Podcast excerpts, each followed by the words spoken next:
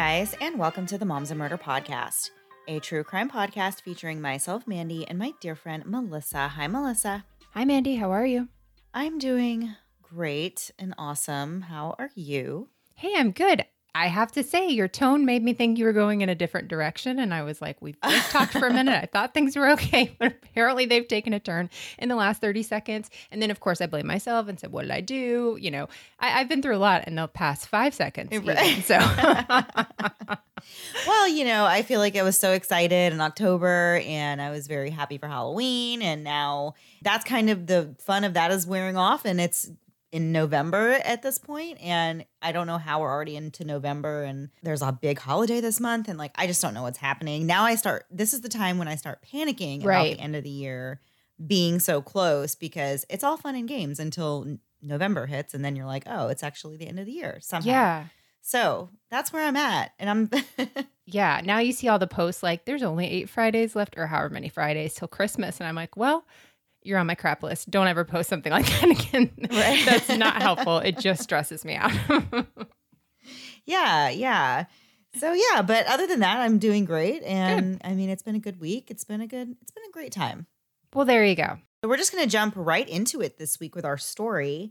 And the story is coming out of Wichita Falls, Texas. And I've actually never heard of Wichita Falls, but I find it to be kind of a tongue twister to say. Oh, yes. The word falls after Wichita. So you should try that, Melissa, in Google this city.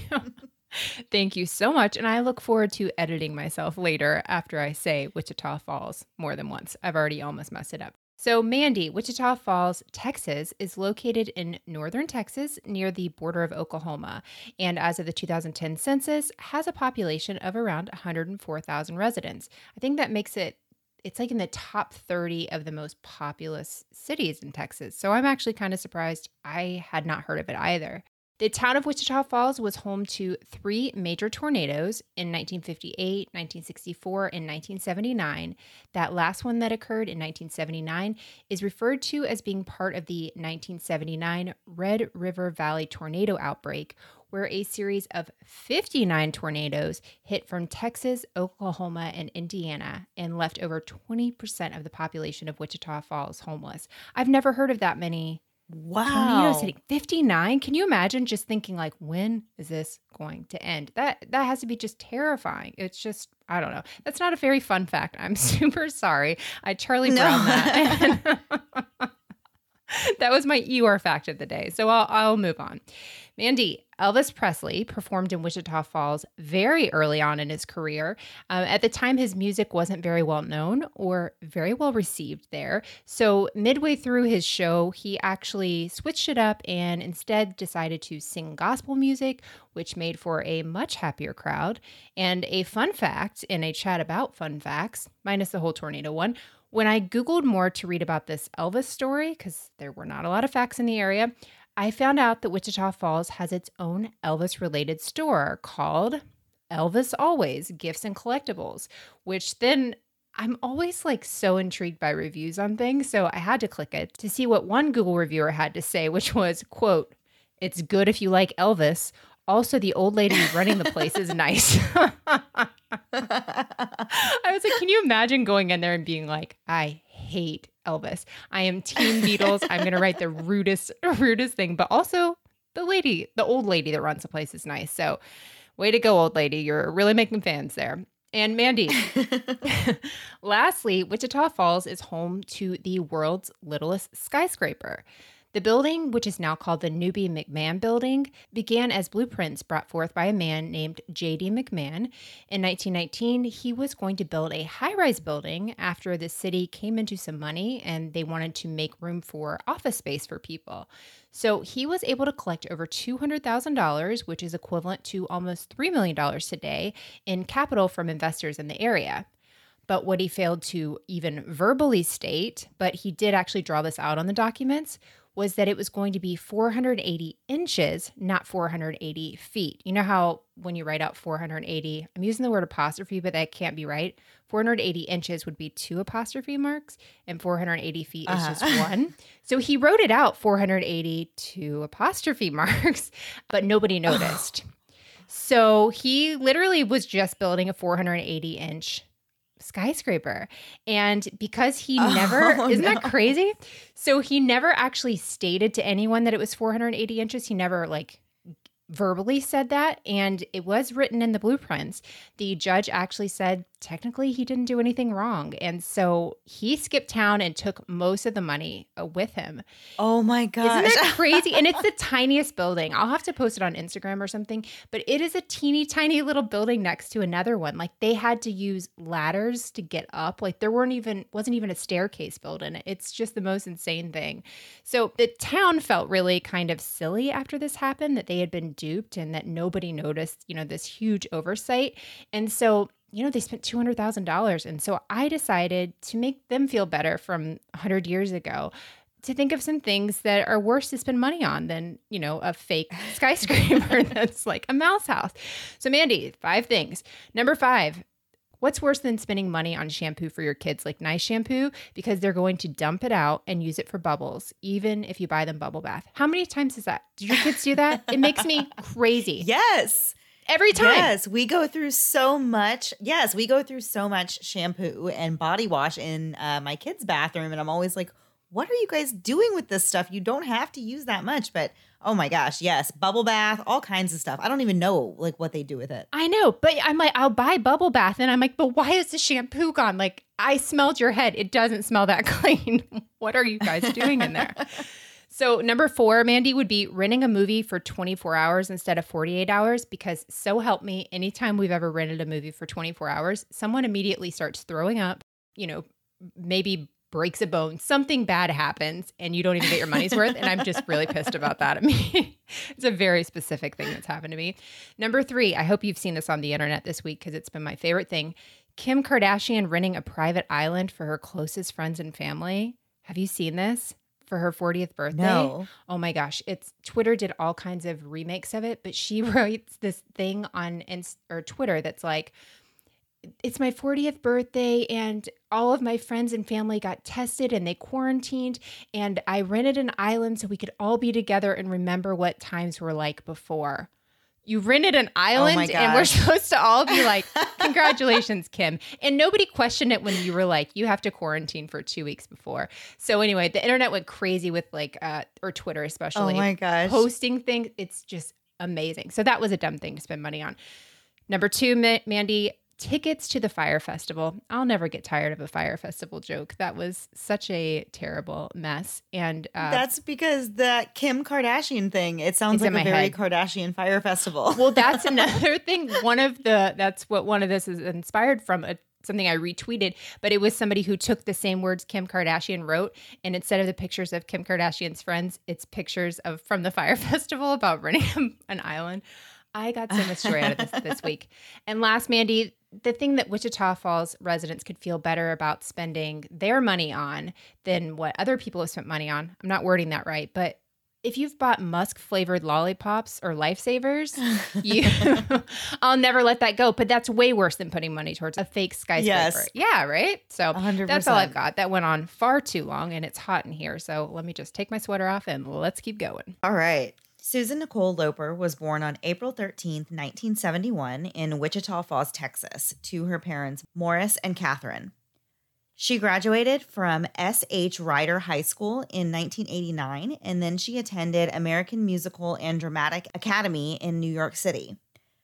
Following the academy, Susan starred in off Broadway plays, musicals, and shows. She also started a career in the fitness industry. Susan spent 21 years working as a personal trainer, a nutritional counselor, aerobics, and a yoga and Pilates instructor. 16 of those years were spent at Glen Eagles Country Club in Plano, Texas. Susan was married to a man named Craig, and they had one child together, which was a son named Jake. Susan's parents watched Jake at Susan's house during the week while she was at work. By 2006, Susan and Craig's marriage was strained because Craig worked out of town for long periods of time. In the spring of 2006, although they were still married, Susan began dating another man named Terrence Black after a friend introduced them to each other. Susan and Terrence dated on a steady basis for a year, but they would continue to date on again, off again after that. By 2007, Susan and her husband Craig finally had admitted that it was time for them to part ways. The couple divorced, but they remained friendly and would often spend time together with their son Jake. In May of 2009, Susan learned that she was actually pregnant with Terrence's child. But this actually was not a happy time for Susan, and this wasn't very good news to her. She chose to end the pregnancy, which deeply upset Terrence. He was very unhappy with Susan's decision, and he said, quote, You killed my kid. I'm going to kill you someday. End quote. Susan and Terrence tried to mend their relationship, but they ended up breaking up permanently in August of 2009. But for Terrence, that wasn't the end. Over the next few years, he started stalking Susan. In January of 2010, Susan was ready to find love again, so she did what many people do and joined the dating website eHarmony. It wasn't long before she connected with a man named Jason Hayes. The two hit it off and planned a date, and by February, they were an official couple. Things were going really well in this new relationship until that May when Terrence found out that Susan was dating Jason he actually took flowers to Susan's mother, Catherine's house, which he said were quote unquote for her birthday. While he was there, though, he told Catherine that he actually knew Jason and that Jason had some baggage, is what he said. Basically, he's there trying to sabotage this relationship by talking to Susan's mom. He also told Catherine that he thought that he and Susan and Susan's son Jake would make such a nice family. Catherine recalled Terrence as being very agitated and really obsessive over her daughter. Obviously, this stunt did nothing to bring Susan back into Terrence's life. He didn't exactly win any hearts by going to her mother's house and acting really creepy. As we said, Susan was very passionate about fitness, and in the spring of 2011, she decided that she wanted to open her own Pilates studio. Her last day working at the country club was set for April 19th. One thing to know about Susan is that she was somebody that kept a very strict schedule. She'd leave between 5:15 and 5:30 every morning, stop at Starbucks, and then she'd show up for her shift at the country club. April 19, 2011 was no different. 40-year-old Susan left for work between 5:15 and 5:30, drove to Starbucks, and arrived at the Glen Eagles Country Club at around 6 a.m. Susan's first client of the day, named Terry Kennedy, showed up for her regularly scheduled appointment at 6:15 a.m. But when she arrived at the studio, she noticed that Susan's car was not in the parking lot and the studio lights were off. Terry was really surprised because Susan never missed an appointment. She texted Susan to find out what was going on, but she never received a reply and she eventually left the studio. Later that day, a housekeeper at the club named Cruz Hernandez found a purse on the ground by the back door of the Pilates studio, and the straps were stuck inside the door. He gave the purse to his supervisor, who in turn gave it to the receptionist, but nobody that handled the purse actually opened it and looked inside. At around 10 that morning, more clients arrived at the studio for their appointment with Susan. The clients did not see Susan's vehicle in the parking lot, and the studio lights were all off, which again is really, really weird because right. she always opens the studio and she's always there for her appointments. Later on, another employee of the studio stopped by to turn on the lights, and one client that was there noticed that the room divider in the studio had fallen over. And there was also a plant on the ground, glass shards on the mats, and a Starbucks coffee spilled on the floor. And there was more things that looked really out of place. And there obviously had been a struggle of some kind. The client then called the general manager of the studio, who in turn asked the receptionist to look inside the purse that they found and see if they could find any identification. When they looked inside, they learned that the purse belonged to Susan Loper. The manager was extremely alarmed and called the police right away. The first officer to arrive at the studio was Joel Scott, and he immediately realized that a struggle had taken place. He also noticed blood on the floor and two unfired rounds of ammunition. Scott requested backup, and more officers came to the scene.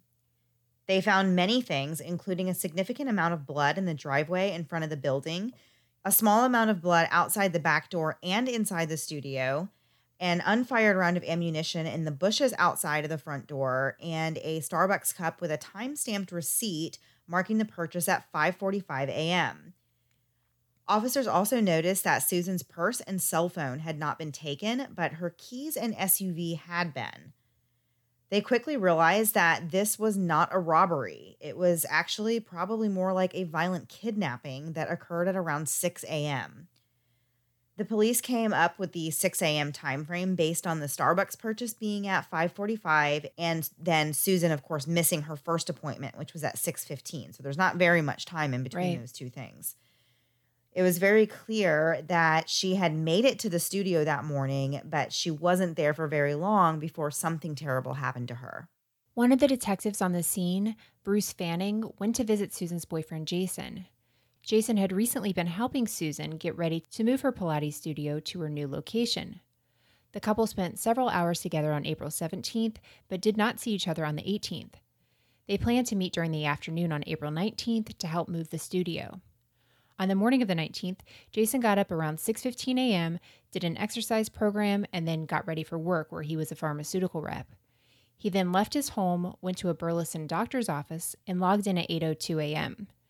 A doctor there signed an electronic form at 8:18 a.m. acknowledging that he received samples. Jason told Fanning that everyone really loves Susan, everyone that is except her ex-boyfriend Terrence Black.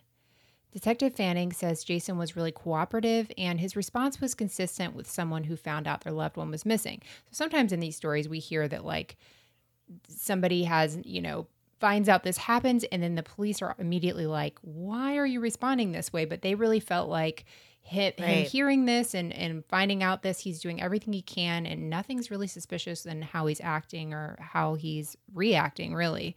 So next Detective Fanning and another detective, Scott Epperson, traveled to Susan's home to speak with her parents because Susan's parents, you know, watched her son Jake during the day while she was working. Susan's boyfriend Jason later arrived at their house to see if there was anything he could do to help. Officer Epperson spoke to Jason and also believed that he was cooperative and had a very consistent response. Susan's parents then told the detectives about Terrence and how their relationship had really ended very badly. Terrence had become what they said was obsessed, and his actions could be described as quote unquote smothering. Terrence tried multiple times to get back together with Susan, but she always refused, and then he would become really angry. Susan's mom said he often stalked Susan. He'd tamper with the gate security device at her house, go through her emails and dating website account without permission, and would show up at places like her house or work, and even places that she frequented without invitation, which is terrifying that he's at any point going through all of her stuff and knowing kind of her next steps at all times. Right. Detectives also learned that Terrence often tried to give Susan expensive gifts like a laptop or a flat screen TV. And we're going to get into what happens next after a quick break to hear a word from this week's sponsors.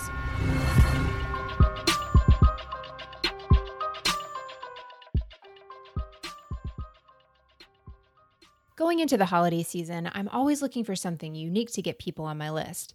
I've done enough gift cards and buying whatever's on the end cap at the big box stores, but this year I know I want to get something different, but I really wasn't sure where I should turn. And then I heard about Uncommon Goods. Uncommon Goods is the place to get the most unique, creative, fun, and even personalized things for everyone on your list. There are things on the site I never knew existed, like terrarium candles and even make your own truffle kits.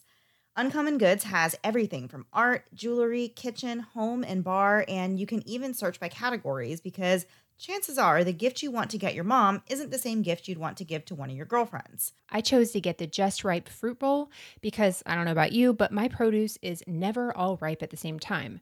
What's so great about it is that I'm able to put the ready to eat fruit on the top of the bowl, seated on a beautiful maple tray, while things like avocados that are almost never ready to eat when I purchase them go into the glass vented bowl below. Plus, my bananas hang on a built in hook connected to the bowl, so not only is this totally functional in a way that I didn't even know I needed, but it's beautiful and it looks really great on my kitchen counter. You can find so much more like this on the Uncommon Goods site. And Uncommon Goods is picky about what they allow on their site. They look to feature products that are not only unique, but high quality and either handmade or designed in the US. And purchasing through Uncommon Goods helps support artists and small independent businesses. For a limited time, to get 15% off your first gift, go to uncommongoods.com slash momsandmurder. Again, for a limited time, to get 15% off your first gift, go to uncommongoods.com slash momsandmurder. When we were first introduced to Rothy's, I have to admit I was a little bit skeptical. It sounds crazy that shoes that are made out of recycled plastic water bottles are not only cute, but are also comfortable. And then I tried my first pair of Rothy's, and I was a believer from the moment I put them on because they are the most comfortable shoes I have ever worn from the jump. Plus, to date, they've transformed over 65 million bottles into beautiful products, so you can feel great about buying them as well. On top of that, their bags and shoes are completely machine washable, which is great because I wear my Rothy's tennis shoes in steel gray all the time and want to keep them looking just as great as the day I got them. And it's not just us that love our Rothy's. Vogue has called Rothy's a personal obsession, and Health even says they're the most comfortable shoes on earth. And they're absolutely right. And if you're on the fence about trying Rothy's, don't worry. Rothy's comes with free shipping and free returns, so you can give them a try for yourself. Rothy's are great for any occasion, but I love that I can wear mine with a skirt, shorts, or pants. They are my everyday shoe. Check out all the amazing shoes and bags available right now at rothys.com slash moms. That's rothys.com, R-O-T-H-Y-S dot com slash moms. Style and sustainability meet to create your new favorites. Head to rothys.com slash moms today. And now back to the episode. Before the break, the police had just learned about the obsessive and even stalking behavior that Susan Loper was really being harassed by by her ex-boyfriend Terrence. They soon learned that Susan wasn't actually his first victim. In 1995, Terrence allegedly shook a former girlfriend in Georgia and stopped her from calling 911. He also wrote vulgar terms on her house.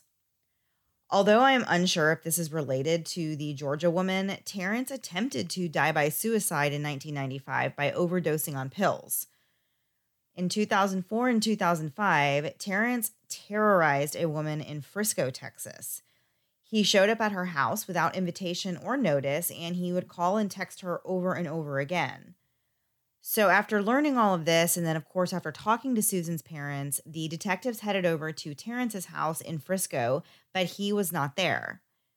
Meanwhile, Detective Fred Garcia reviewed the country club security video recordings. This next part is directly out of a court document because there's a lot of information and there's no real way to like say it in your own words because it just is like Right. information. So I'm just going to re- read it directly as it says it from there. So it says, quote, the video quality is poor and the area is poorly lit, but the video depicts a vehicle pulling into the parking lot at approximately 5:55 a.m. and parking off camera. Moments later, a person can be seen walking towards the Pilates studio, but the image is obscured by trees and foliage. At around 6 a.m., a person can be seen walking toward the area where the vehicle parked, and just seconds later, a white SUV with its headlights illuminated pulled up to the driveway by the Pilates studio. At 6:01 a.m., the driver exits the vehicle, leaves the driver's side door open, and walks around the front of the SUV towards the Pilates studio. Less than a minute later, a person is seen walking from the rear of the SUV to the driver's door, which is still open. The same person walks back around the rear of the vehicle and is obscured from view for about one minute before walking around the front of the car and getting in the driver's seat and closing the door. And the vehicle drives away at approximately 602. So that's kind of a, a lot and a long way of saying what I think happened is that Susan parked her car, her SUV at 5:55 and walked into the studio and then between 5:55 a.m. and 6 a.m. Terrence got into the studio and stole Su- Susan's keys and then walked towards her SUV and then at 6:01 he pulled it into the driveway, got out, left the door open and went back into the studio and essentially forcefully took Susan out and put her in the SUV. So there weren't two cars there. It was just Susan's SUV both times, is what I'm gathering from that information. That's crazy. That's so fast. Like he had to get in there Yeah. with that first, her first appointment. But if he was stalking her Yeah, and he, he knew, knew. her, you know, he knew her schedule, he knew when his window would right. be. I mean, it's just such a tiny window, and everything had to go for him right. Obviously, totally wrong, but everything had to go right in his mind in just such a small amount of time. It that just kind of blows my mind how few minutes there were, you know, between the time she got there and, and him Right. coming there. Police found a significant amount of blood near where the passenger side of the SUV would have been at while the SUV was parked in the circular drive. Next, the detectives found out that Susan had a toll tag in the 2010 white Toyota RAV4 that she was borrowing from her parents. The toll tag records showed the SUV entering the Dallas North Tollway at the Parker Road entrance at 6:12 a.m., traveling northbound. The SUV then exited the toll road at Lebanon Road at 616, and this is actually the exit near where Terrence lives, and then re-enters it at 6:36 a.m., traveling southbound. Two minutes later, the SUV exited just before the Parker Road exit, then re entered the toll road at Parker Road. There were no other transactions, which meant the SUV ended up exiting at a free exit, so there was no log of it. Police figured the SUV exited near the country club, so that's where they started their search for the SUV. Police would go on to find Susan's locked RAV4 in the parking lot of an apartment complex that was located less than a mile from the country club.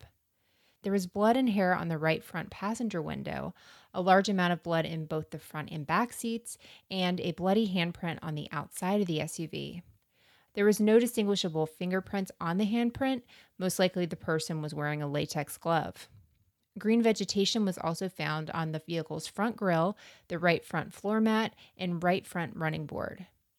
A hair that was recovered from the driver's side of Susan's SUV had similarities to Terrence's hair.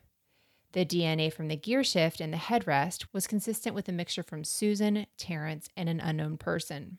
The police obtained a search warrant for Terrence's house and they searched his home on April 20th, 2011 at 5:30 in the morning.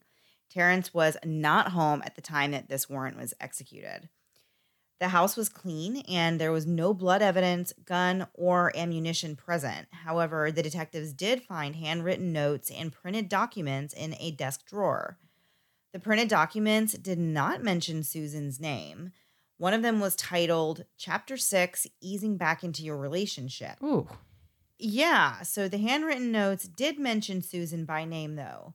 One of the notes was titled Magic Formula, and it was a numbered list. And this is what it said Number one, I desire my lover, in parentheses, Susan, to love me and only me. I want her to be faithful to me, love me unconditionally, and be loyal to me. Number two, I always receive whatever I ask for. Number three, I will not question or judge how it will come about. If I make no judgment by myself, whatever I wish for will be granted. And number four, I will express my gratitude. So this is some list. That's wow. That's a lot. It's ending with this gratitude. So it's almost like take everything else I said that's garbage and crazy pants, but I'm ending it with gratitude and I'll be thankful and like kind of negating all the other stuff he's saying. You know what I mean? Like ending it on that note is like, right. But it's fine. I will be thankful for everything that comes from that. That's just wow. And to write those things out is just bananas. Yeah, yeah. So after searching Terrence's residence, officers headed to Lebanon Road exit, and this was the exit that the vehicle had been off on for the longest amount of time. Officer Joel Scott looked near a field and found fresh tire marks and then followed them by foot. And when he did that, he sadly came across Susan Loper's body at about 8:35 a.m. Her body was nude from the neck down. She had a sweater covering her face and her arms were over her head. Both her pants and underwear were around her ankles. One shoe was on and the other was just nearby. Officer Scott also found two unfired bullets within 20 feet of Susan's body. The medical examiner was then called to the crime scene, and he determined that the back of Susan's skull was what he called eggshell, meaning that it was completely fragmented and caved in. The autopsy showed that she died as a result of blunt force trauma to the head. She had one blow to the forehead and at least seven blows to the back of her head, all with hard objects. The hard object could have potentially been a gun. The trauma indicated that there was an intent to kill, but there was no sign of sexual assault. And we're going to get into the rest of the story after one last break to hear a word from this week's sponsors.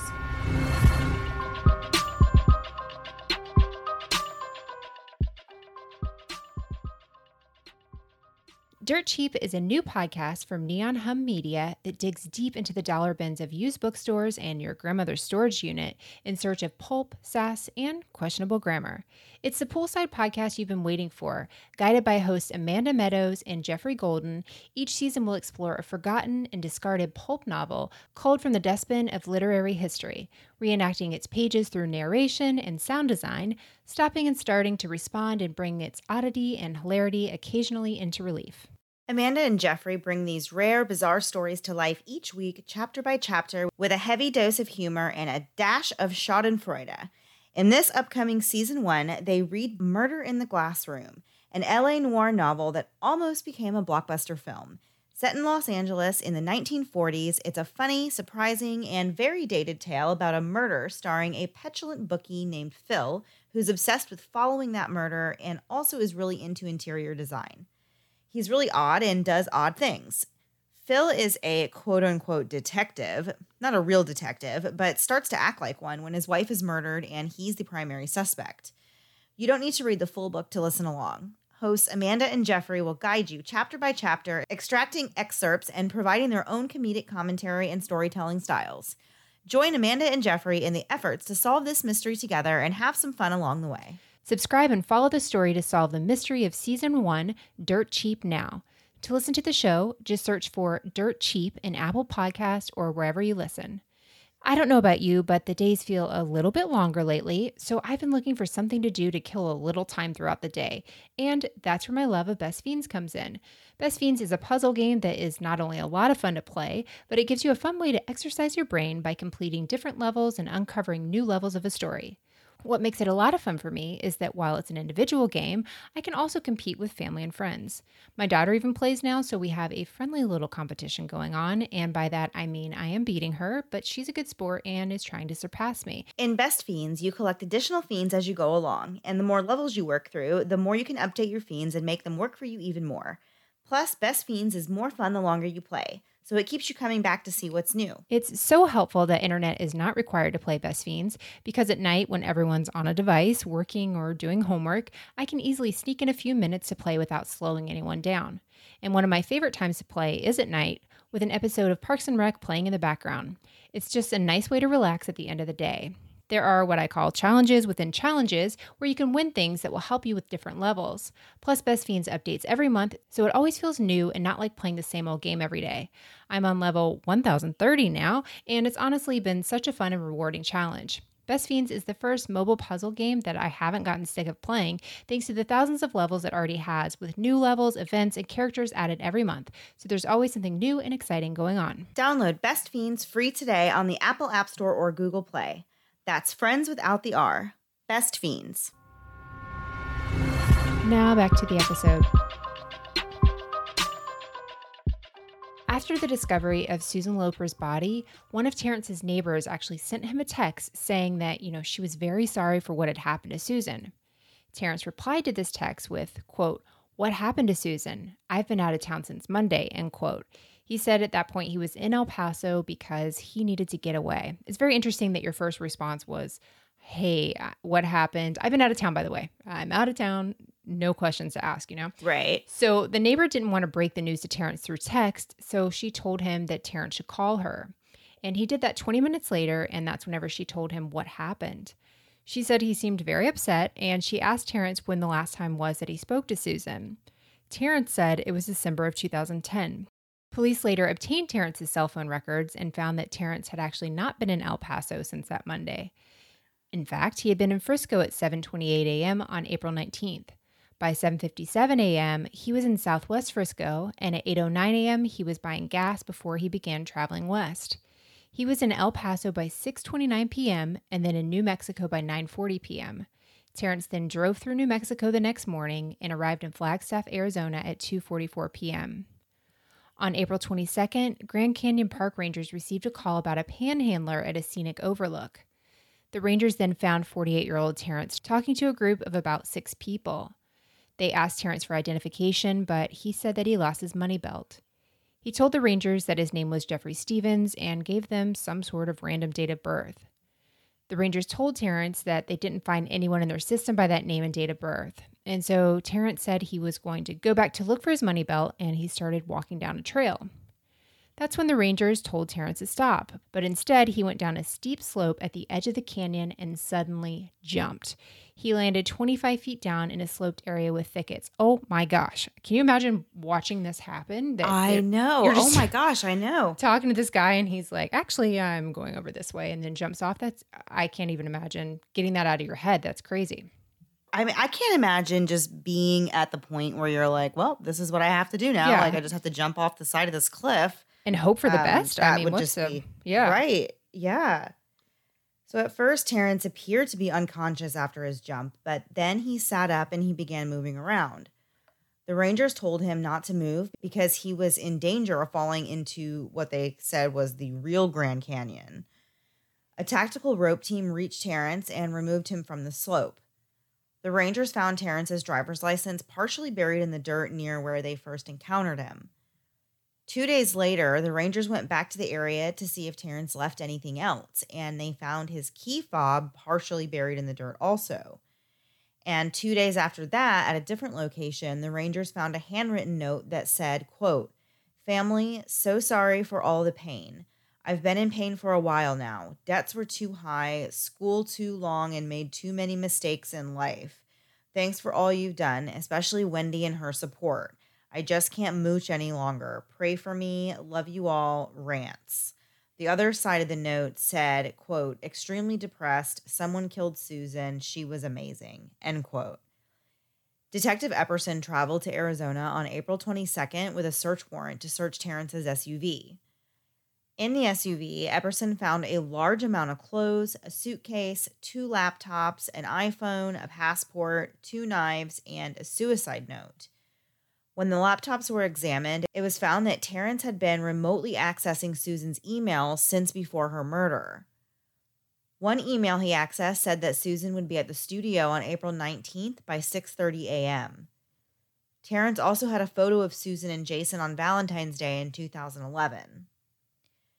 On Terrence's calendar app in his iPhone, police found evidence proving that he had been obsessed with Susan since their breakup in 2009 he had multiple entries in the app and it kind of resembled a journal. So these are a few of the entries that were found in the app. On November 29th, 2009, he wrote, quote, lost her again, effing eHarmony.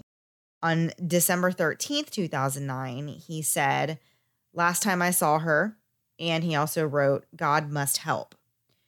On April 20th, 2010, he wrote, by G, like B U Y.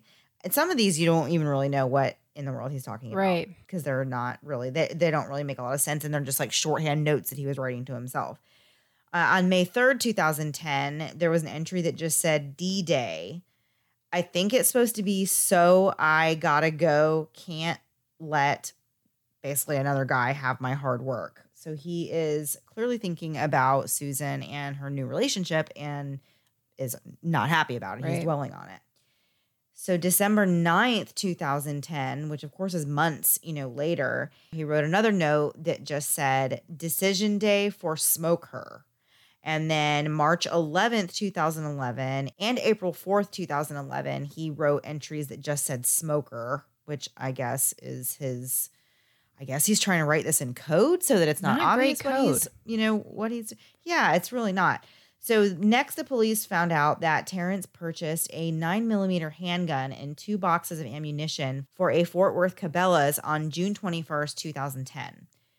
The bullets found in the studio and in the field matched the same brand as one of the boxes of ammunition that Terrence purchased at Cabela's.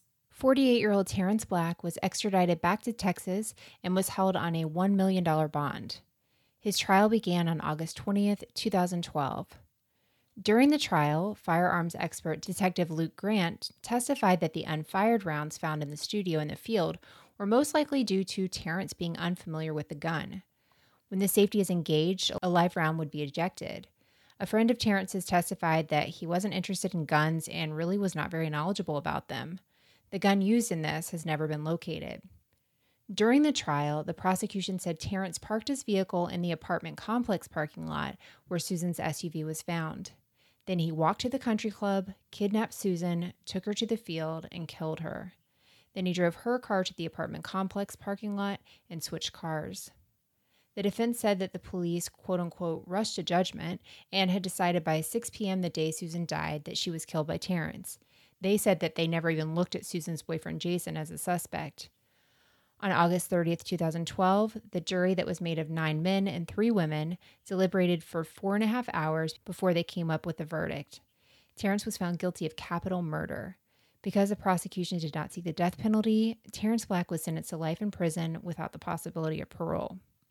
Man, that's the obviously the story is very sad. It's just he was so obsessed with her obviously and knew everything about her. He knew that she was going to be changing studios obviously, you know, if he's in her emails and stuff, he knows she's moving. He probably thinks he has this very small amount of time that he can do anything if she's moving it two days and this boyfriend's so involved in it and stuff. Yeah, I know. And we've uh, talked about stalking kind of recently on the show, but Yeah. I just want to reiterate that, like, I cannot think of many things that are much more terrifying, I feel like, than being stalked. And especially when you are completely unaware, you know, as most people are. Sometimes, I mean, sometimes you know that you're being stalked and you're, you know, you know who it is and you're, they're actually harassing you. But in the case where somebody is looking through your personal accounts and things and keeping tabs Right. on you, that's really scary to think of because you just don't know like what they're doing with that information. It's such a violation of privacy and just really scary that it can turn into something like this where they Yeah. know down to the minute when you're going to be somewhere and have that opportunity to bring harm to you if they, you know, if that's what they chose to do. Very, very sad story. Okay, Melissa. So, are we ready to turn the page and kind of go to our lighter ending segment, our last thing before we go segment? I'm ready. Are you ready? I'm ready. And so this week it's a little it's still in the Halloween spirit because technically it's not even Halloween yet. So we're still Mandy's still in the Halloween spirit barely and I've definitely moved on. But I looked up would you rathers basically and they're I looked up fall or autumn ones and I got more spooky ones, but I thought these would be fun. So, Mandy, these are basically would you rather. So, would you rather walk through a graveyard at night or spend the night in a haunted house? Let's assume that you're either walking Ooh. the graveyard all night or spending the night in a haunted house. Same amount of hours because for me that makes a difference. If you just run through a graveyard, I don't get to take anyone with me, like a friend. You're or by a yourself or anything. No, you can bring a Oh, ghost no. with you. You might meet okay, one. so if I'm by myself, okay, this is gonna sound super weird, and I don't know what it is, but I feel like I'd rather stay in a graveyard because I don't know. I feel like I'd be, uh, I don't know, something about being in a haunted house. I just feel too claustrophobic and closed in. Like I feel like I'd be okay if I was like outside. I don't know why. There's no logical reason. Do you sleep outside your own home? Are you?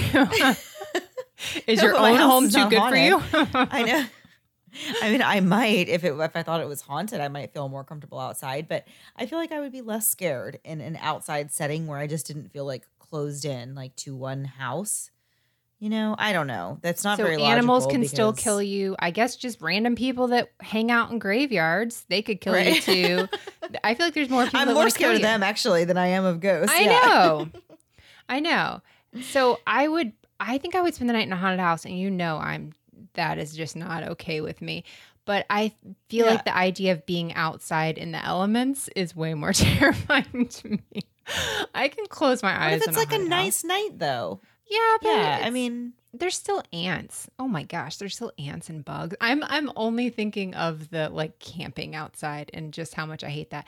I assume if I'm in the haunted house, there's a bathroom. I'd probably just hang out in there. I made up my own rules on this. All right, Mandy, next one. Would you rather these are so silly. Would you rather be a vampire or be a werewolf? Think about it. ooh, I think I would rather be a werewolf. And why is that, Mandy?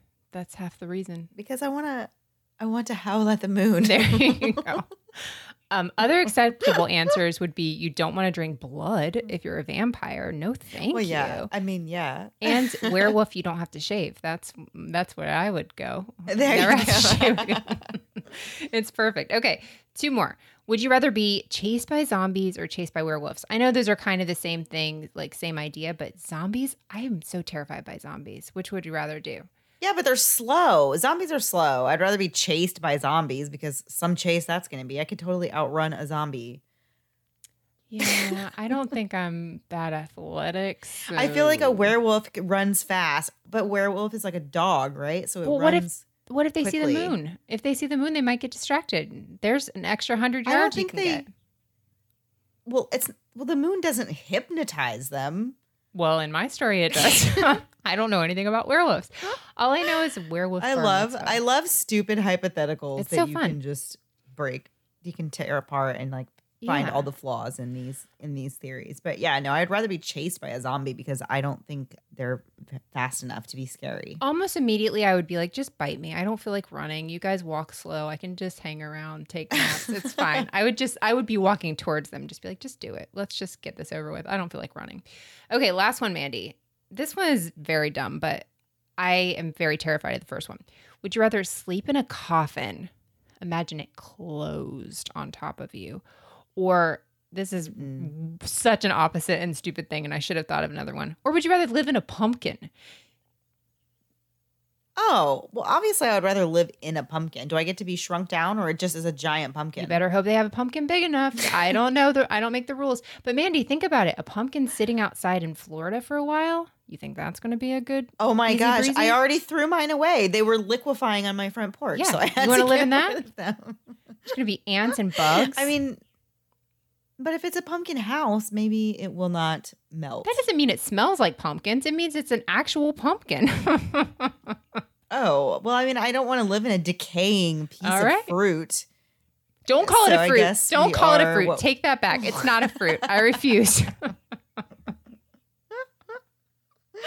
Yeah. I, what was, I don't even remember the Sleep in a anymore, coffin. but Just guess I- every night you go to bed in a coffin.